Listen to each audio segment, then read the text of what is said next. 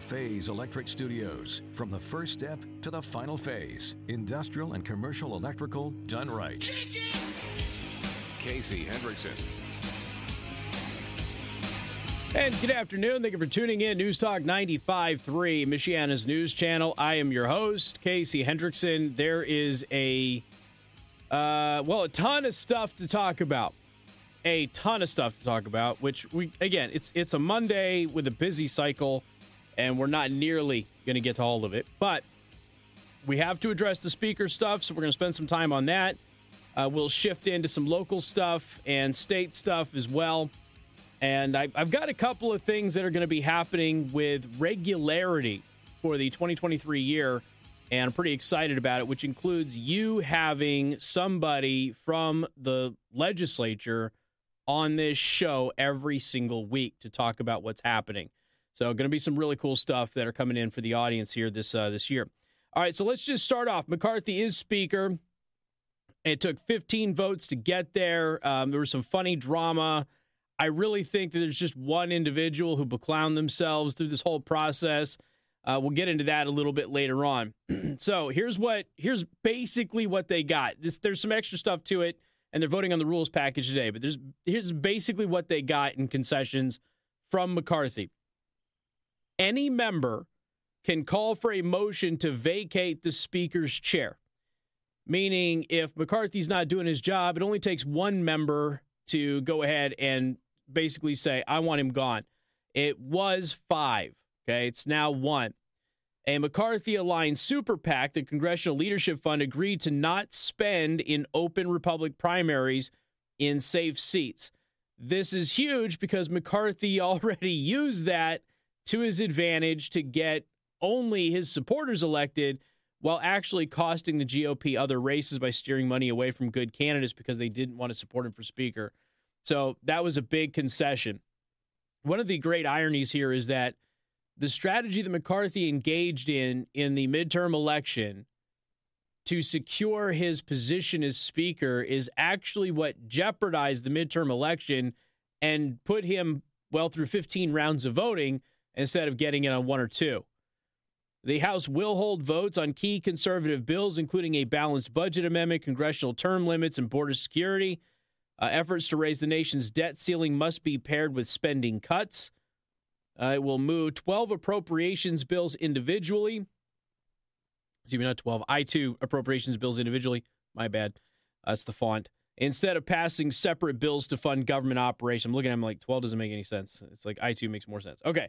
So, some big concessions. These are huge. I mean, these are absolutely massive concessions here. Um, Lauren Boebert had sent uh, something out. She goes, House conservatives have delivered a massive victory for the American people by fundamentally changing the way that Congress will operate. We changed the way bills will be passed.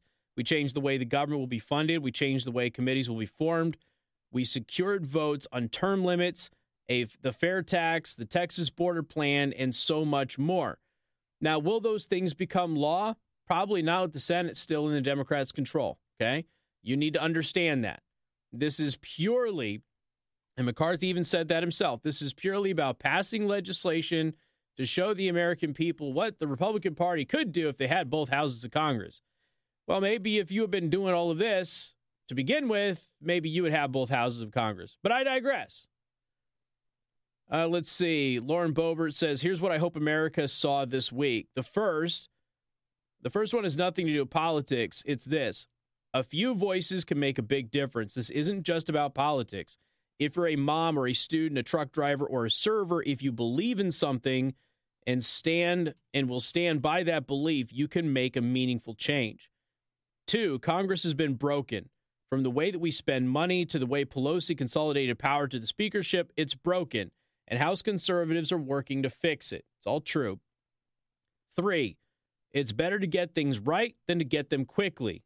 Four, when Congress actually functions as intended, when we're all on the floor debating a path forward, the result is far better for the American people than when government is done behind closed doors.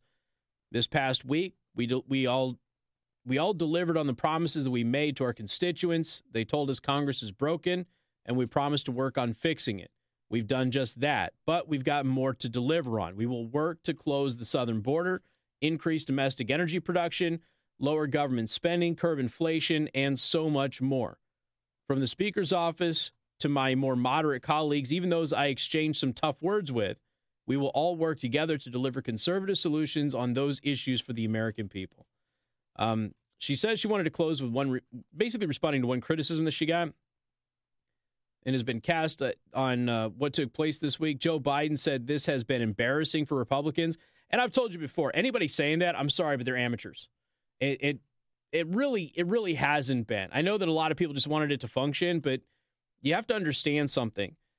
As power has been stripped away from you and me and consolidated into positions that were never meant to be this powerful, like the Speaker of the House, as Pelosi has done. And it wasn't just Pelosi, but she just made much more strides in power um, over her last stint than even previous speakers did. But they've all been kind of adding to their power base. The Speaker of the House is not supposed to be that powerful. You know, they're they're more of a, a mediator and moderator than the leader, if you will. But that's just not how it's been functioning. We've gotten so used to this idea that something has to happen quickly and efficiently, or else it's it's gone haywire. And that's not how our system of government was ever designed. And it's important that people remember that. The left is always trying to ram through really bad legislation fast, and then they paint this this dark dystopian vision of what's going to happen if it's not done immediately. And, and, you know, if you even have the audacity to stand up and go, nobody's even read the legislation yet. Well, we don't have time to read it. We've got to pass this now. And then they do things like go on vacation when they don't have the votes and they're gone for a week and a half and everything else. And it's just, it's like, okay, it clearly wasn't that important. How many times we've we done those stories over the years? They tell you, like, this has to be passed right now absolutely now, and it gets passed, and the president's gone on vacation for a week or two, and it doesn't get signed into law, and everybody's like, "Oh, everything's great now. Yeah, passed. Everything's cool." It's like, okay, well, I thought, I thought it had to be done right that second, or else people are going to die or something. It's always nonsense. You're always, always doesn't matter who the party is, folks. You're always being sold a bill of goods from D.C. By and large, you're being sold a bill of goods from the state as well. It's just automatically assume that if people are painting it in, in dire straits, that you probably aren't in dire straits. You can probably pause and take a look at it. What they're trying to do is they're trying to do this rush sale on you. We have to do this now, now, now, now, now. It's a high pressure sale, is what it is. And you will fall into the trap, as the American people have fallen into this trap, that if it doesn't get done right now, then we're all to, you know, we're to lose out somehow, or there's to be some catastrophe. There really isn't. McCarthy wasn't popular and isn't popular with the Republican base of the party. That's clear. There isn't any polls out there that show that he is. His conservative rating in two thirds of the big conservative scorecard groups are F ratings, not just an F, but like low F, 53 and 54%.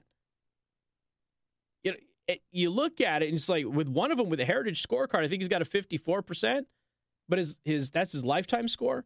But his score from the last session was 88%. It's almost like he's just doing things suddenly right now to make you think that he's a conservative guy. He's been manipulating the last session of Congress.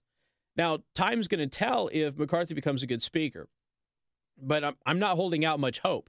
However, what has basically happened here is the Speaker of the House, which had multiple speakers consolidating power, and Pelosi did the most of that. But multiple speakers consolidating power to control Congress with the Speaker of the House, that has moved away and has gone to the committees now. So the committees are going to have much more power about what bills get out and get onto a floor vote. If, if the Speaker of the House didn't like a bill, a bill didn't get out of committee and it didn't get onto the floor because the Speaker of the House killed it. That is not supposed to be able to happen now. Will it? Eh, guess we'll find out. I guess it all depends on how the how the uh, Republicans hold McCarthy to the fire. But you have to understand something. If if a committee goes through, they have a bill that's popular, it's going to pass the committee, may even have the votes on the floor. The Speaker of the House could shut it down before. Now the idea is the Speaker can't shut it down; it will get a floor vote. That's the idea. Um, so a lot of concessions were made. So Lauren Boebert there with a very interesting take on this. And I know that a lot of you really want to know Trump's involvement in all of this because he was involved. And also, you know, you want to hear from Matt Gaetz, who's the guy who led this. And I think that we'll play you. Well, I don't think that we'll play. We will play, but I think you want to hear from Matt Gaetz because I think what he said was pretty interesting. Um, so Matt Gaetz gave an interview with Fox News. We'll play that for you coming up in just a minute. News Talk 95.3, Michiana's news channel. Casey Hendrickson.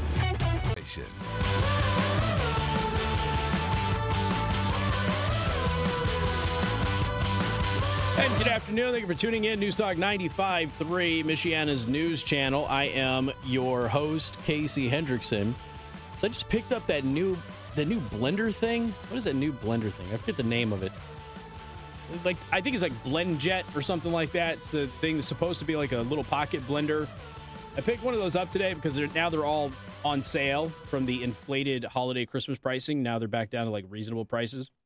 So I picked one up today and immediately brought it into the studio and threw my protein from Nutrition HQ into it. And um, yeah, I it, it's even better than the other mixer that I had. So it's like nice and foamy now, which uh, that's just how I like drinking it. It's just got more texture. It's rich. It's more like a milkshake than actually like drinking protein powder. But it helps when you have a protein that tastes like ice cream. So I'm rocking the uh, the pistachio ice cream flavor from Nutrition HQ. Go to NHQ. They're on Grape Road, uni- not not not University Plaza. They're on Grape Road. Sorry, in Mishawaka, 5804 Grape Road. You can also go online at nhqsb.com. Use promo code Casey20 at checkout.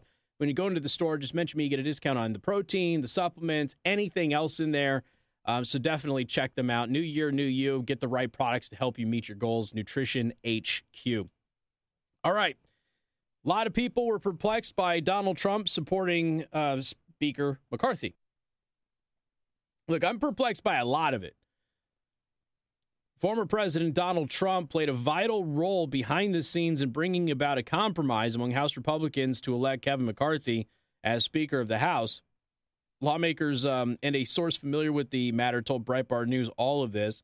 Um, by the way, Breitbart was all in for McCarthy.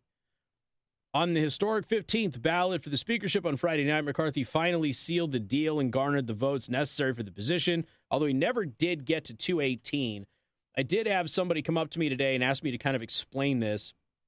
So when you have people who vote present, but they haven't openly supported another candidate, then it's like that person doesn't exist. Okay.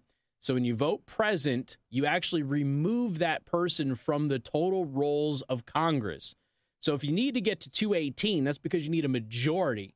If you need to get to 218 to win, but you remove yourself as six people did. Now he only needed to get to 216, and that's ultimately what happened. He got to 216. Um, only because when you vote present, you're just not counted in the total of representatives. So, anyway, uh, chief among those responsible for forging a compromise was Trump, according to several members of the GOP.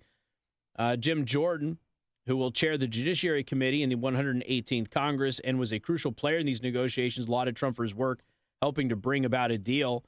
This doesn't get done without the support and leadership of President Trump, he said.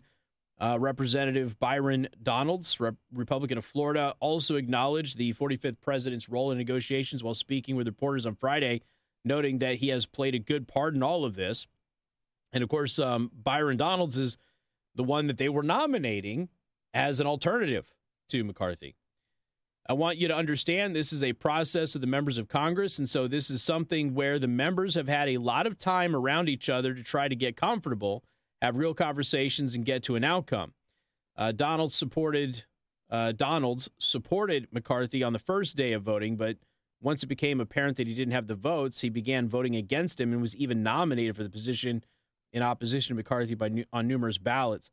Another source familiar with the matter indicated that Trump had been engaged in the process since early December, making phone calls throughout the month to whip votes and consolidate support behind McCarthy. Um, there is video that was shared from Congress that uh, Marjorie Taylor Greene retweeted that showed her getting a phone call from DT and handing it to McCarthy while the votes were happening.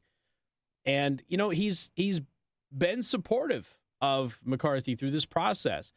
And really Trump has been supportive of McCarthy from the very the very big um you know, very beginning of this. So, yeah, it just you know, it you're going to have to deal with that. You know, a lot of people felt that McCarthy was the only guy, and maybe McCarthy will will be the guy that you know you wanted. I, it's just again, his entire career has not proven that. So I remain skeptical. Now, a lot of people want to know what Matt Gaetz was thinking on all of this, and that's a it's a great point. But as I highlighted last week, you know, the one thing that we do know is we know that I'm going to call them the resistance for the sake of it.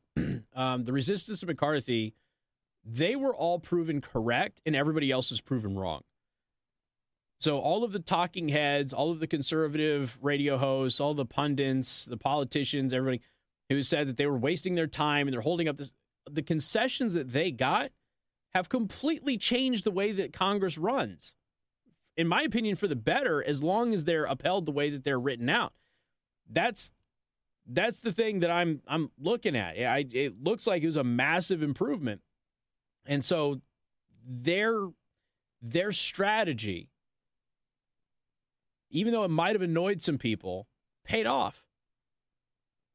So at the end of the day, I mean, might as well just go ahead and figure out what uh, what Matt Gaetz, you know, has to say about all. You can get my audio, please. This is Matt Gaetz. He sat down with Fox News. Um, this is a longer audio clip than I'd like to play, but I think you should hear the entire thing from Matt Gaetz himself on why this happened, how it happened, what they secured, and going forward, you know, what's I mean, somebody lunged at him for crying out loud. Uh, what what happens now?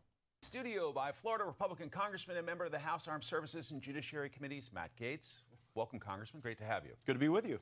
So, is it worth it all going 15 rounds to elect a speaker?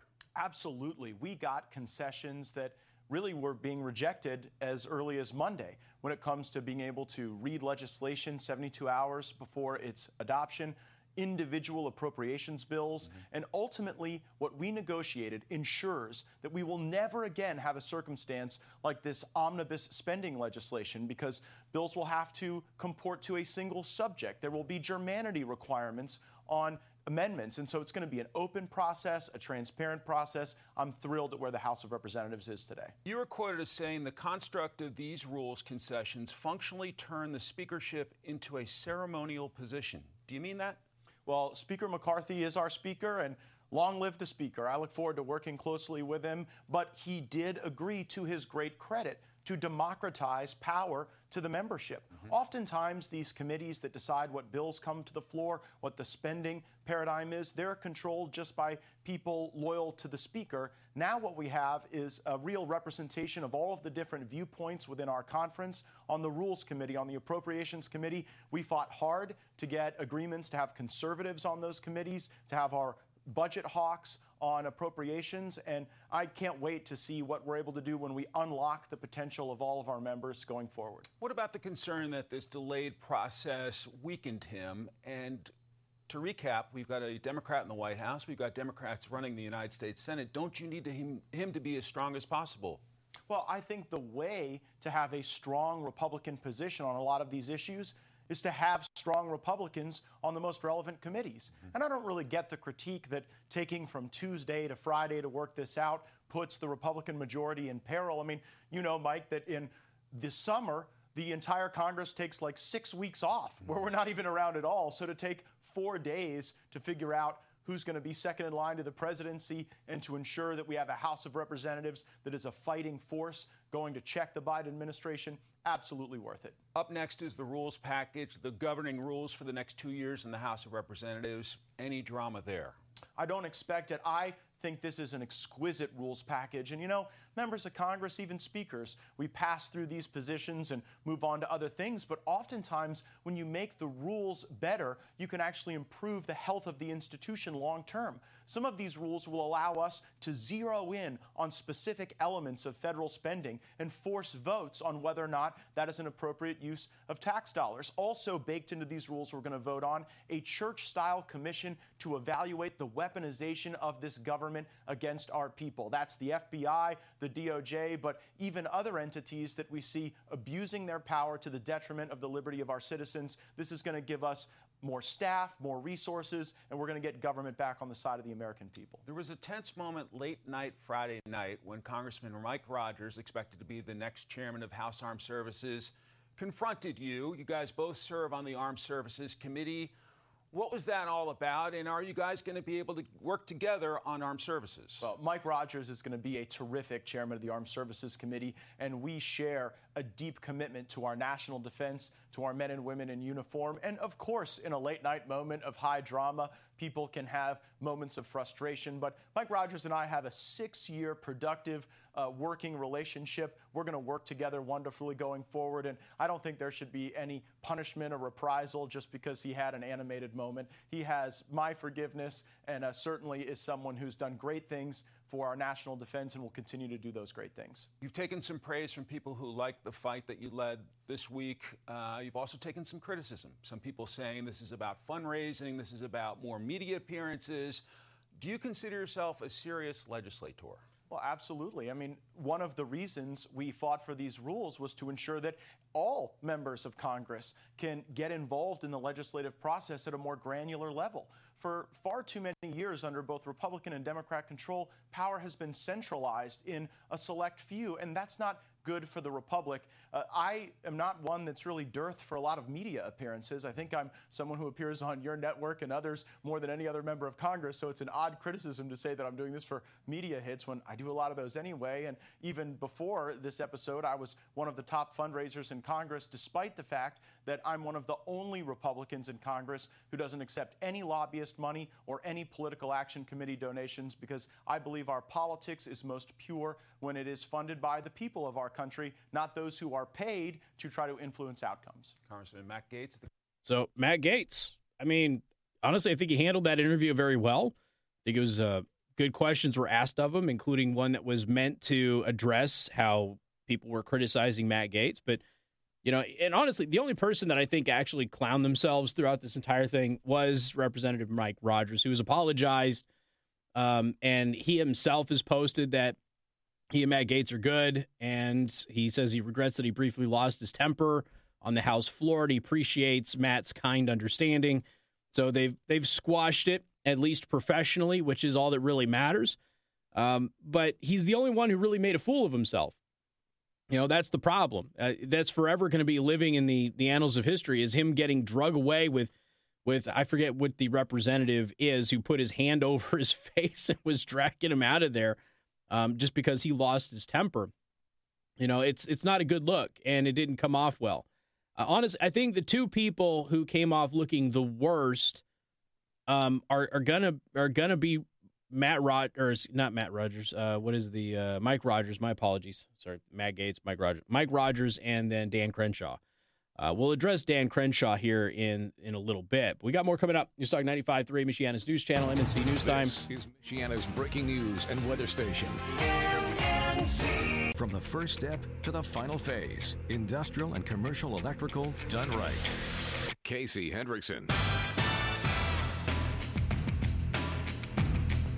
And good afternoon. Thank you for tuning in. News Talk 95.3, Michiana's News Channel. I'm your host, Casey Hendrickson.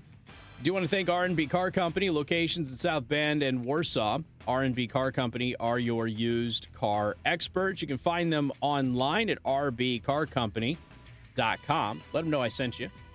We are live streaming on Rumble and Odysee. You can watch on both. Some people prefer Rumble. Rumble's got a revamped website. Everything is completely new. The apps, from what I understand, have not been updated yet. Odysee is preferred by many because uh, more interactive chat.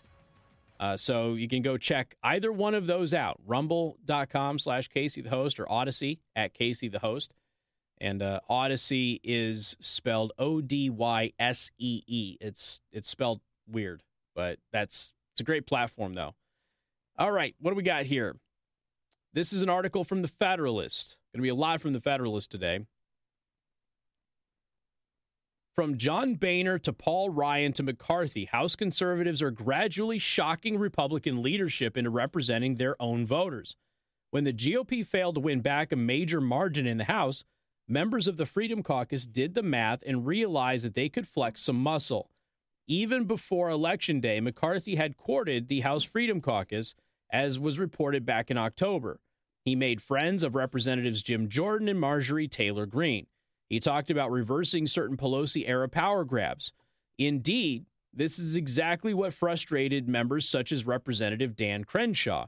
From their perspective, the Freedom Caucus went into the Speaker's vote having already won. That's actually true, but it's also true that they won even bigger as the week wore on. Those two points are not mutually exclusive, though it seemed like the baby might get thrown out with the bathwater more than once. And that's, you know, Crenshaw did basically say that. He's like, you know, he's already made concessions to them. What more do they want? Well, they wanted more. And they had the power to get more. And this was something, though, that was frustrating other members of the Republican Party. It appeared to them that the Freedom Caucus members who were engaging in this, originally it was 19, then it was 20, then it was 21, that they kept moving the goalposts. So they would ask for something, McCarthy would give it to them, and then they would move the goalposts again to see what else they could get. And that was frustrating to some of them. The fundraising emails that went out from some members of the Freedom Caucus also frustrated other members of Congress. I can see all of those sides, okay? It all makes sense. I, I, understand why everybody feels the way that they feel. But as I've said before, it's very important that Republicans who are going to be ideologically aligned for the most part, um, that they not burn those bridges. That's where I was really upset with Dan Crenshaw. I felt that he was burning bridges again, and he didn't really need to burn any more bridges because, frankly, he's he's really done a number on his reputation because he was one of the people who's most popular among the conservative base of the party, and now he's not. While the political establishment preferred to focus on personalities and melodrama, the concessions that the Freedom Caucus members managed to wring out of McCarthy are shockingly consequential. Without another speaker candidate waiting in the wings, serious negotiators like Representative Chip Roy knew that they had the upper hand and could push the GOP establishment much further than anyone imagined. They just achieved more in the last week than any other group of conservatives has in years, according to a senior congressional aide. They knew the power of their vote and they had held together until they negotiated an acceptable agreement. Again, the version of McCarthy that would have taken the gavel had the Freedom Caucus not played hardball would already have constituted a win for them. But what they ended up getting became something much bigger. So again, you've got a you've got a pretty big list here. Um, only a single congressperson acting in, in what is known as a Jeffersonian motion may file a, a motion to remove the speaker if he or she goes back on their word or policy agenda. The church style committee will be convened to look into the weaponization of the FBI and other government organizations, presumably the CIA, um, the subject of the original church committee, against the American people. Number three, term limits will be put up for a vote. You know how huge that is? And again, it, it may not pass. It's not going to pass the Senate, but it's going to be voted on. And everybody on both sides of the aisle has been desperately trying to get that done. Bills presented to Congress will be single subject, not omnibus with all the attendant earmarks, and there will be a 72 hour minimum period to read them. This is massive. If that holds, now we'll figure out if they find out a convenient little way to get around that. If that holds, that is huge. No hiding, you know, all sorts of nonsense for your your pork barrel spending and things like that. Single issues, single subject bills. None of these big omnibus bills. We've had an issue with budget and omnibus bills for years now, and it needs to stop. We need to get back to being able to actually file a budget, not deal with omnibus bills, just, you know, have these have these things together to where we can go ahead and go, all right, we want to fund the military right now. Let's fund the military. We're not worried about, you know, subsidies to the syrup industry in Vermont, as is a real thing that happened. We're dealing with defense now. That's what we're dealing with. So, single subject, not single issue. That is important. So, if you're going to have a farm bill, it's going to be about farming. If you're going to have a defense bill, it's going to be about defense spending you're not going to add in all of this other nonsense that's not related to those bills. Uh, the Texas border plan will be put before Congress, uh, which is a four pronged plan. It aims to complete the physical border, fix border enforcement policies, enforce the laws of the interior, and target cartels and criminal organizations. All COVID mandates will be ended. They'll, they'll vote on it, okay? and uh, as will all funding of those mandates, including the emergency funding. And number seven, uh, budget bills would stop the endless increases in the debt ceiling and hold the Senate accountable for the same. Meaning, if you want to raise the debt ceiling, that's fine, but you need to cut spending elsewhere to raise it. Really is that simple. Uh, so there's these are huge concessions, folks, and, and I cannot understate how important and impactful they are. And what's going to happen now, if you haven't already heard it, you're going to hear all of the conservative radio hosts over the next week or so who trashed these 21 members of Congress. You're going to hear them go, well, these concessions are really good. They're amazing. I've already seen some of them on like Kurt Schlichter. He basically said, all right, I was I was too harsh on them after seeing what they actually got in concessions. Um, I, I, you know, I regret what I said about them. Uh, so there's others that are looking at this and going, yeah, okay, uh, probably a little too harsh on them. And yeah, you were. Uh, do I understand the frustration? Sure. Um, you know, like I said, you know, Dan Crenshaw and others that I that I've I've heard and, and I've even spoken with. Yeah, I spoke with Rudy and I was asking him what he thought about all of it, and he was kind of explaining to me like what some of the people were were upset about. Um, and it made sense why they were upset. It really did. But like I said, you know, there has to come a time where you make promises to your constituency there has to come a time where you finally put your foot down and say, no, you're going to do what you promised to do because we're sick and tired of voting, uh, getting voted in and not doing the things that we promised and everybody getting mad at all of us. And then next thing you know, we knew, we lose the next election. Just, I don't know why this is so hard. Donald Trump did something that politicians don't do. He did what he said he was going to do. And everybody's running around the left was furious that he was keeping his promises. The right was ecstatic that he was keeping his promises. His detractors on the right were pleasantly surprised that he was keeping his promises. And what happened here is the Freedom Caucus said, All right, we're going to do the same. We're going to keep our promises. And we promised that we were going to do some things. And we haven't heard anybody talk about doing those things. And frankly, we don't think that that's going to happen unless we secure it in writing. And so that's exactly what they did. All right, we do have to talk about Dan Crenshaw. We'll talk about that coming up. News Talk 95.3, Michiana's news channel. Casey Hendrickson. And good afternoon. Thank you for tuning in. News Talk 95.3, Michiana's news channel. I am your host, Casey Hendrickson. NFL wildcard weekend is finally here. The easiest way to get into the playoffs is with FanDuel, America's number one sports book. And we were just talking about this during the break. I mean, what Lovie Smith did in his final game as the coach of the Houston Texans, and the fact that him winning that game in the fashion that he won it, which is basically a giant bleep you to the, the city of Houston. I, not the city, the franchise of the Houston Texans, and it benefited his old team, the Chicago Bears, just makes me smile. But I don't think that FanDuel allowed you to bet on the coach's player prop, but they do allow you to bet on player props. And if you're a new customer, you can join today. Get started with $150 in free bets guaranteed when you place your first $5 bet. That's all it takes. Just sign up with promo code Casey. FanDuel has all of your favorite bets from the money line to the point spreads, player props, and more. Again, go to FanDuel, download the app. It's safe, it's easy to use. Sign up with promo code Casey for your first, uh, place your first $5 bet, get $150 in free bets, whether you win or lose. Make every moment more with FanDuel, official sportsbook partner of the NFL. You must be 21 or over and present in Indiana. First online real money wager only. $10 first deposit required. Bonus issued as non withdrawable free bets that expire in 14 days. Restrictions apply. See terms at sportsbook.fanduel.com. If you have a gambling problem, please get help. Call 1 800 9 with it. All right. So we got to talk about Dan Crenshaw. Uh, Dan Crenshaw, um, he's issued an apology and he's basically sorry for calling people terrorists and and that sort of stuff. And uh, look, I, I want to play. Cue, cue, the audio, please. I, I want to play this. I want you to hear Dan Crenshaw in his own words and how he said it. Um, he's. I think it's a step in the right direction. I don't think it's enough because he's still not really acknowledging what happened.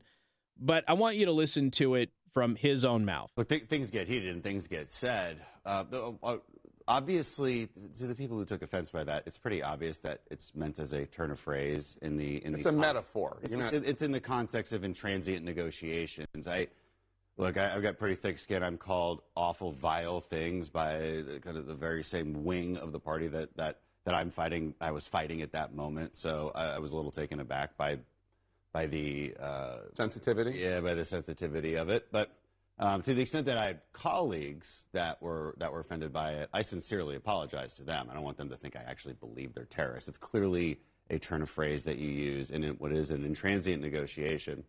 All right, so he's saying it's a turn of phrase. And his his basic defense of that is, look, uh, these twenty other people have called me far worse. I've got thick skin. I don't think that Dan Crenshaw's record is having thick skin. Um, Dan Crenshaw has lashed out after being um, disagreed with many, many times, and he lashes out in a very angry way. So he doesn't come off as somebody who has thick skin. He comes off as somebody who has very thin skin, uh, very soft, well moisturized, thin skin. So that's a bit of a problem. I don't necessarily agree with his phraseology there that he has thick skin, but but his excuse is. I was just a turn of phrase. I wasn't actually calling them terrorists, you know, but he really didn't apologize to the people that he called terrorists. He he apologized to colleagues and, you know, it's like, I, you know, obviously that's not what I meant, that sort of thing. But let's not forget, you know, when he was originally kind of called out for using this language, he told everybody to stop pearl clutching and stop being butthurt. Pearl clutching is a quote. The butthurt thing is is me saying basically what he was saying. So, you know, this is a guy who wasn't remorse, remorseful about saying it. And I commented under that post. And I'm like, look, you, you you crossed a line. I know that he didn't read it. He doesn't well, maybe he read it, but he doesn't care you crossed a line. Just apologize for it and move on. I mean, everybody's angry. You got one guy tried to attack Matt Gaetz for crying out loud. They've squashed their beef. Uh, you got this, you know, the video of Dan Crenshaw talking with Matt Gaetz. Um, and, and they were being very cordial with one another, talking on the night that that uh, that uh, McCarthy actually won the vote. You know, but Crenshaw's got busted knuckles. It looked like he'd been punching walls and that's that's not a good look either. If he's punching walls over this stuff, because really, honestly, it really wasn't that big of a deal. More coming up, 95.3 MNC. WTRC News from the first step to the final phase. Industrial and commercial electrical done right.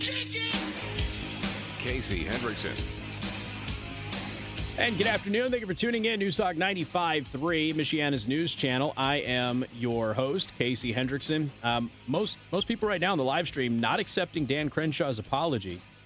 And again, had this been just a one-time thing, he might be able to use some of the political capital that he had and kind of say, you know what? Yeah, we were getting emotional. I was frustrated, and I used a turn of phrase that I shouldn't have used, and I apologize about that. It's not how he issued the, the apology, but if he had done that, and he didn't have a history of doing things, and maybe, just maybe, it wouldn't have been a big deal.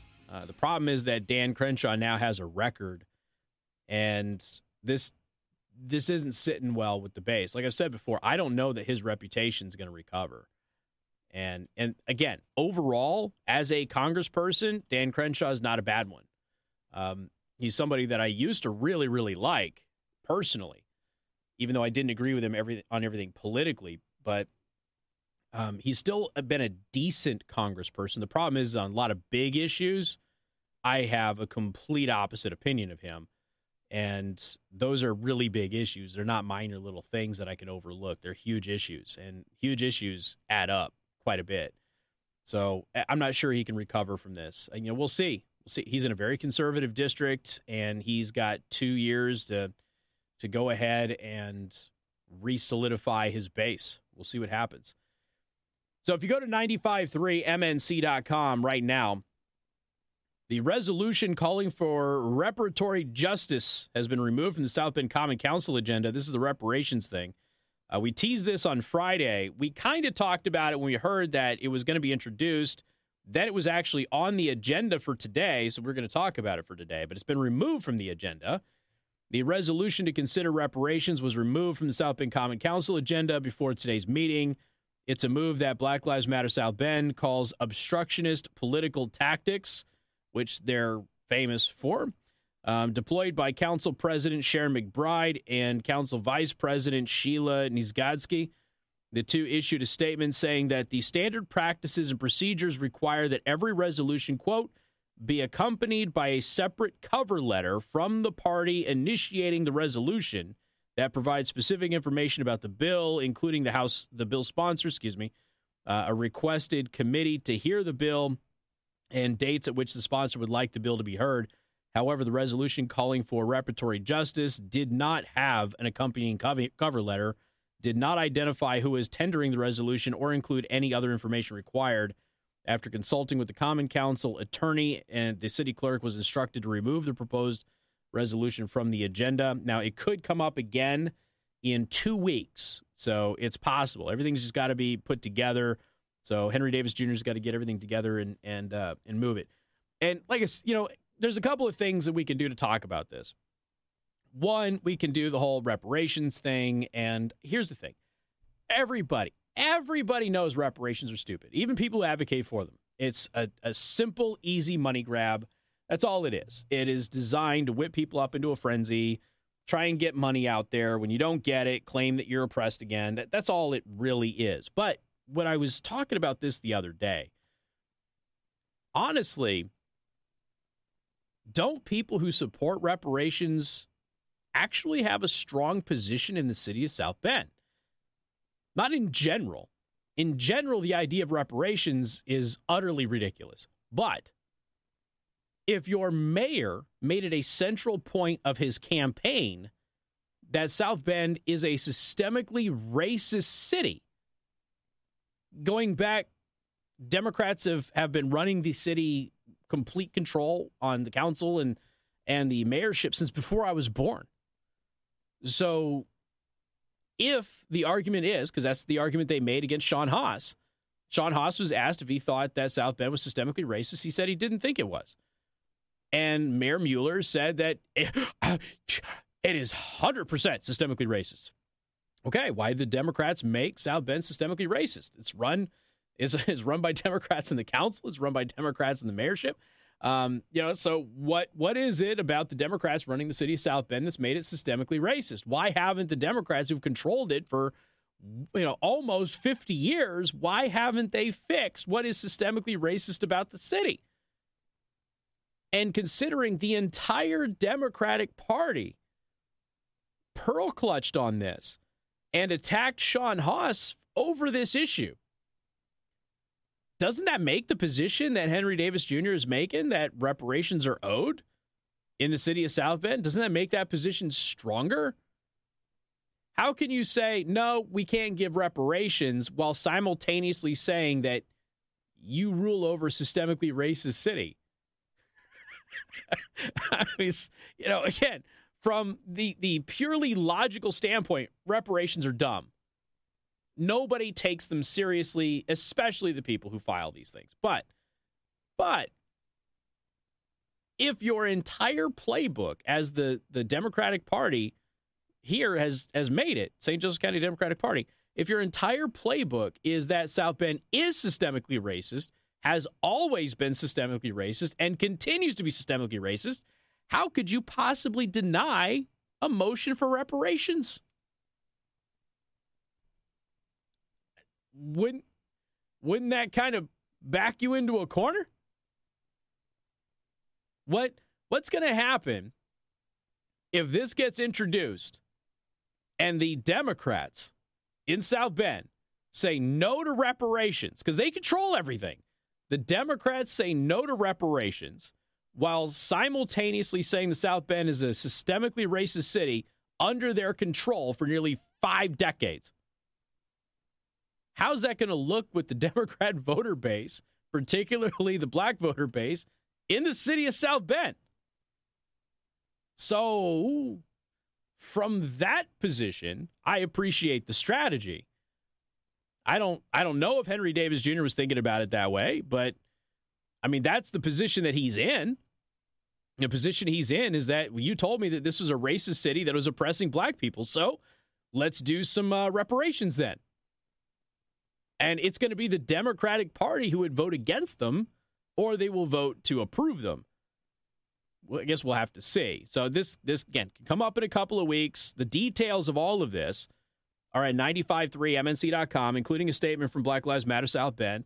Um, go look at it, have a couple of chuckles, laugh hysterically about a few things, and then think about what I said.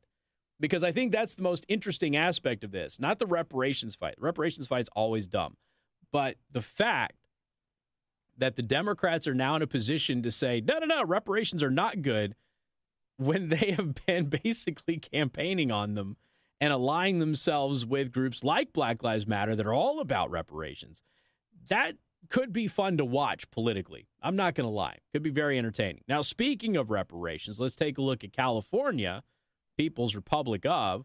A few weeks ago, nine member California Reparations Task Force estimated that black state residents could receive more than $223,000 each in reparations for the enduring economic effects of racism and slavery.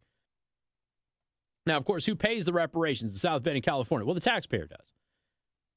To put that amount in perspective, it has been estimated that it would cost around $569 billion to compensate the 2.5 million black Californians.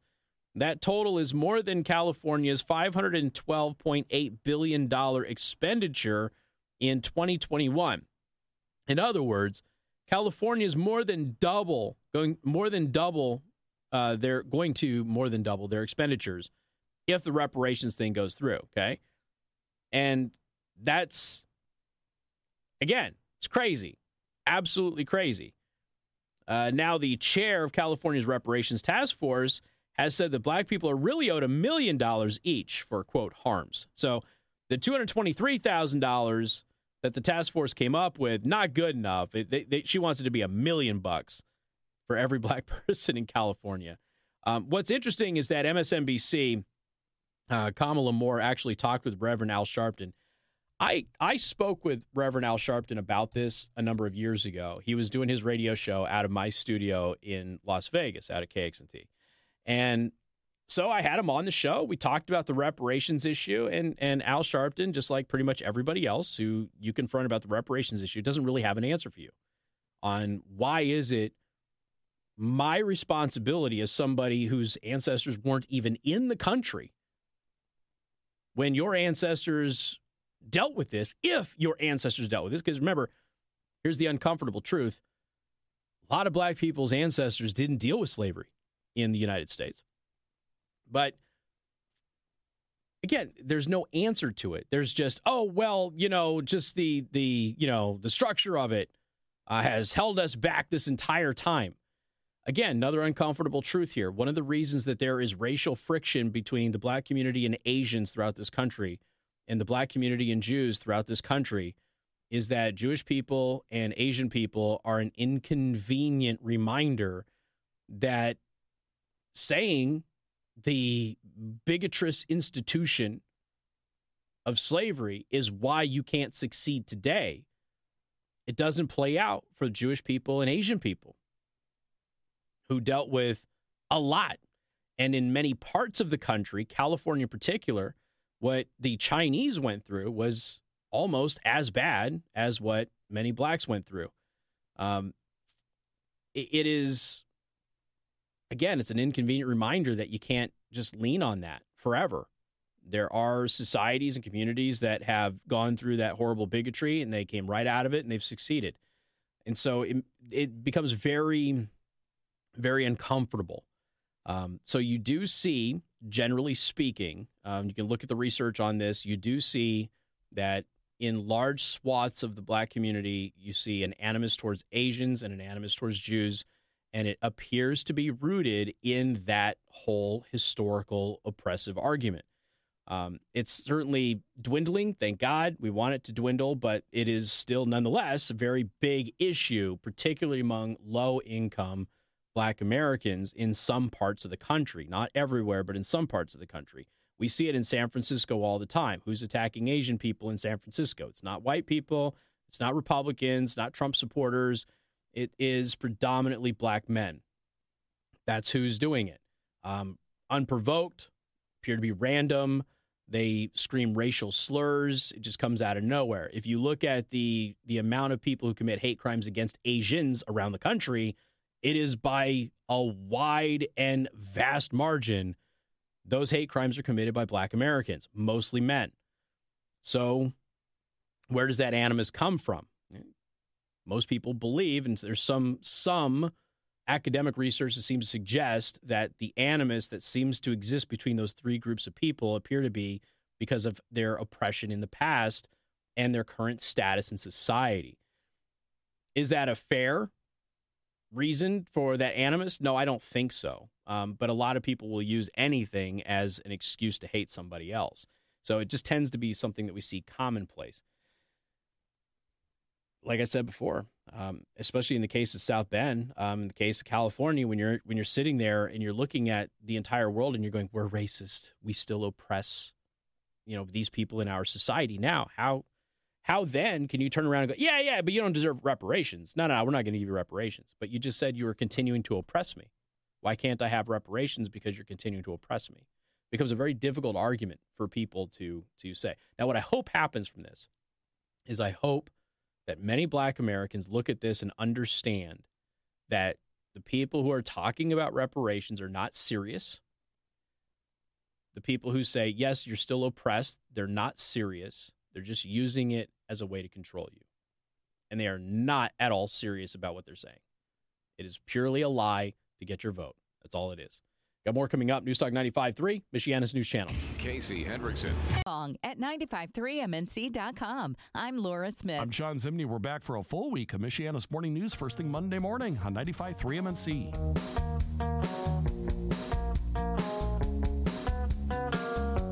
And good afternoon. Thank you for tuning in. News Talk 95.3, Michiana's news channel. I wonder how many people don't consume enough water because the water that comes out of our tap tastes like the dirty backside of a gorilla.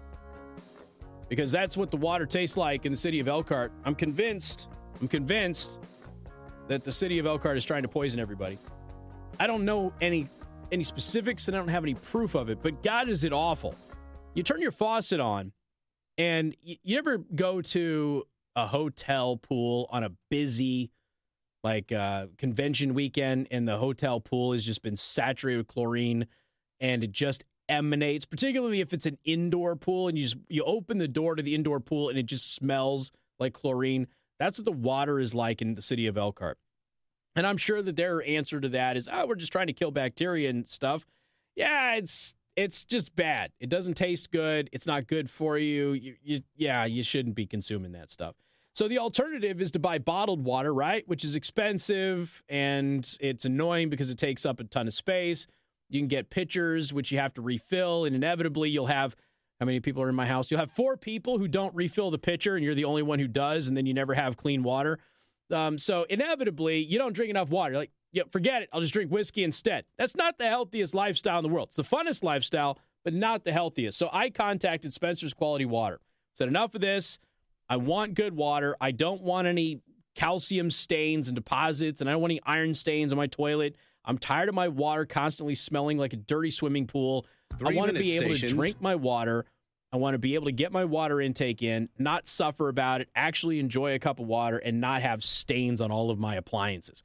So Spencer's Quality Water came out. They did a, a water assessment, took about 15 minutes or so, found the right spot to put a water softening system in for the entire house and a reverse osmosis system so I can get clean water in my kitchen sink. And it has been a game changer. I don't have bottles of water everywhere. I don't have that pitcher taking up a good chunk of my refrigerator space. I don't have to worry about any of that anymore. My appliances are cleaner. My toilet isn't stained anymore. The, the toilet water doesn't have that weird irony smell to it anymore. Everything is better. It has been a complete game changer in my life, my lifestyle. Call Spencer's Quality Water today, 574 277 1111. 574 277 1111. Make sure you let them know that I sent you. Get your free water assessment. Have them come out and test your water for you, particularly in Elkhart and Granger. Granger's bad too, right, John? John's nodding his head. Granger water's awful, which is weird. You're, you're in the magical pixie land of, of Granger. Why do you have such bad water? Because you don't have Spencer's Quality Water. That's why. Spencer's Quality Water, 574 277 1111. Mention me, and you get, uh, with your salt delivery, you get your free uh, first three bags of salt for free. Okay. Do like I do like pick I like Granger. I just like picking on Granger. It's just fun for me. But but I do like Granger. All right, uh, what do we got here? Well, wouldn't you know this? How many times have I gone over how many American members of the press have gone over to Communist China for the annual event that Communist China has for American journalists, and they sit them down and and they preach to them about how amazing China is, and they don't really ever quite tell us all of the things that happen while they're there. The assumption is that a few of them get linked up with a Fang Fang spy, just like uh, Swalwell did. Maybe a few of them get some ducats, some money, that sort of thing, in order to write very positive things about the Chinese Communist Party. And also just to write stories that are antagonistic to American society. It doesn't always have to be pro China, pro China, pro China. Sometimes just low key causing chaos. Roger Sollenberger He's a journalist responsible for dubiously sourced stories attacking high profile conservatives like Herschel Walker and Matt Gaetz. He previously worked for a Chinese Communist Party linked company blacklisted by the U.S. government for its ties to the regime's military. Oh, so where does Sollenberger work now? Ah, he's at the Daily Beast. Wouldn't you know it? The Daily Beast is always writing hit pieces about conservatives. Sollenberger's always writing hit pieces about conservatives. Sollenberger is constantly writing articles that are hit pieces on conservatives that have no actual information in them other than an anonymous source told me something. Right. Your anonymous source is Winnie the Flu, the dictator of China. He's credited with breaking stories that targeted Georgia's Senate candidate, including reports about uh, Secret Son and allegations that he paid for a woman's abortion. Sollenberger was also responsible for an exclusive story accusing American Conservative Union Chairman Matt Schlapp of, quote, groping a male staffer for Walker's campaign. Uh, described as a relative newcomer to urinalism, Sollenberger previously worked for the controversial Chinese Communist Party linked drone company, DJI. Now, I know some of you are like DJI, but they make really good drones. They do. They they just make drones for the Chinese Communist Party. In 27, since 2017, China-based DJI has been flagged by the U.S. Department of Homeland Security as selectively targeting government and privately owned entities within these sectors to expand its ability to collect and exploit sensitive U.S. data.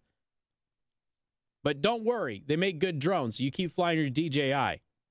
These fears have prompted the U.S. Department of Interior to ground its entire DJI drone fleet, citing increasing concerns about the national security risk from Chinese manufacturers. The Department of Defense and the U.S. Army have also followed suit due to national security and data privacy concerns as DJI routinely complies with data sharing requests from the Chinese Communist Party. Can't have that. The Sollenberger is a guy who, you know, works with them, worked with them. Okay.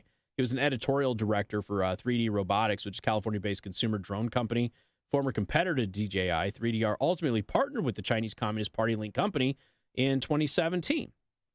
So, it's kind of interesting that you have these reporters who go to the Chinese retreat every year. They work for companies that are linked to China, and then everything that they do just seems to be pro China, and everybody who is critical of China is a bad guy. It's like it's right away those articles come out, like right away. And you watch people just get brainwashed about this stuff. Um, when people go out there and they talk about COVID still, it's, you know, they, they still, they blame Trump for COVID still. Imagine blaming Trump for COVID in 2023. People still do. And when you point out that it came from China and that it came out of a Chinese lab and that it was the Chinese government who lied about it, and then it was the World Health Organization who lied about it all the way through mid January.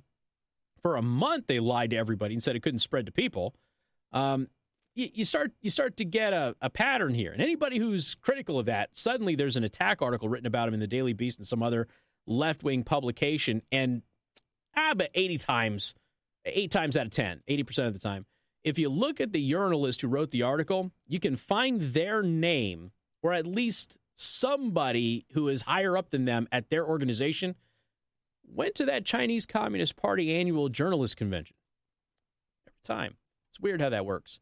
Got more coming up. Newstalk 95.3, Michiana's news channel. MNC News Time is 433.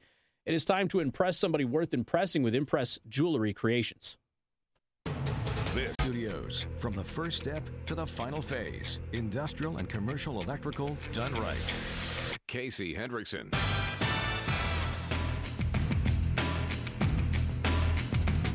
And good afternoon. Thank you for tuning in. News Talk 95.3, Michiana's news channel. I am your host, Casey Hendrickson. If you go to mypillow.com, uh, most of you know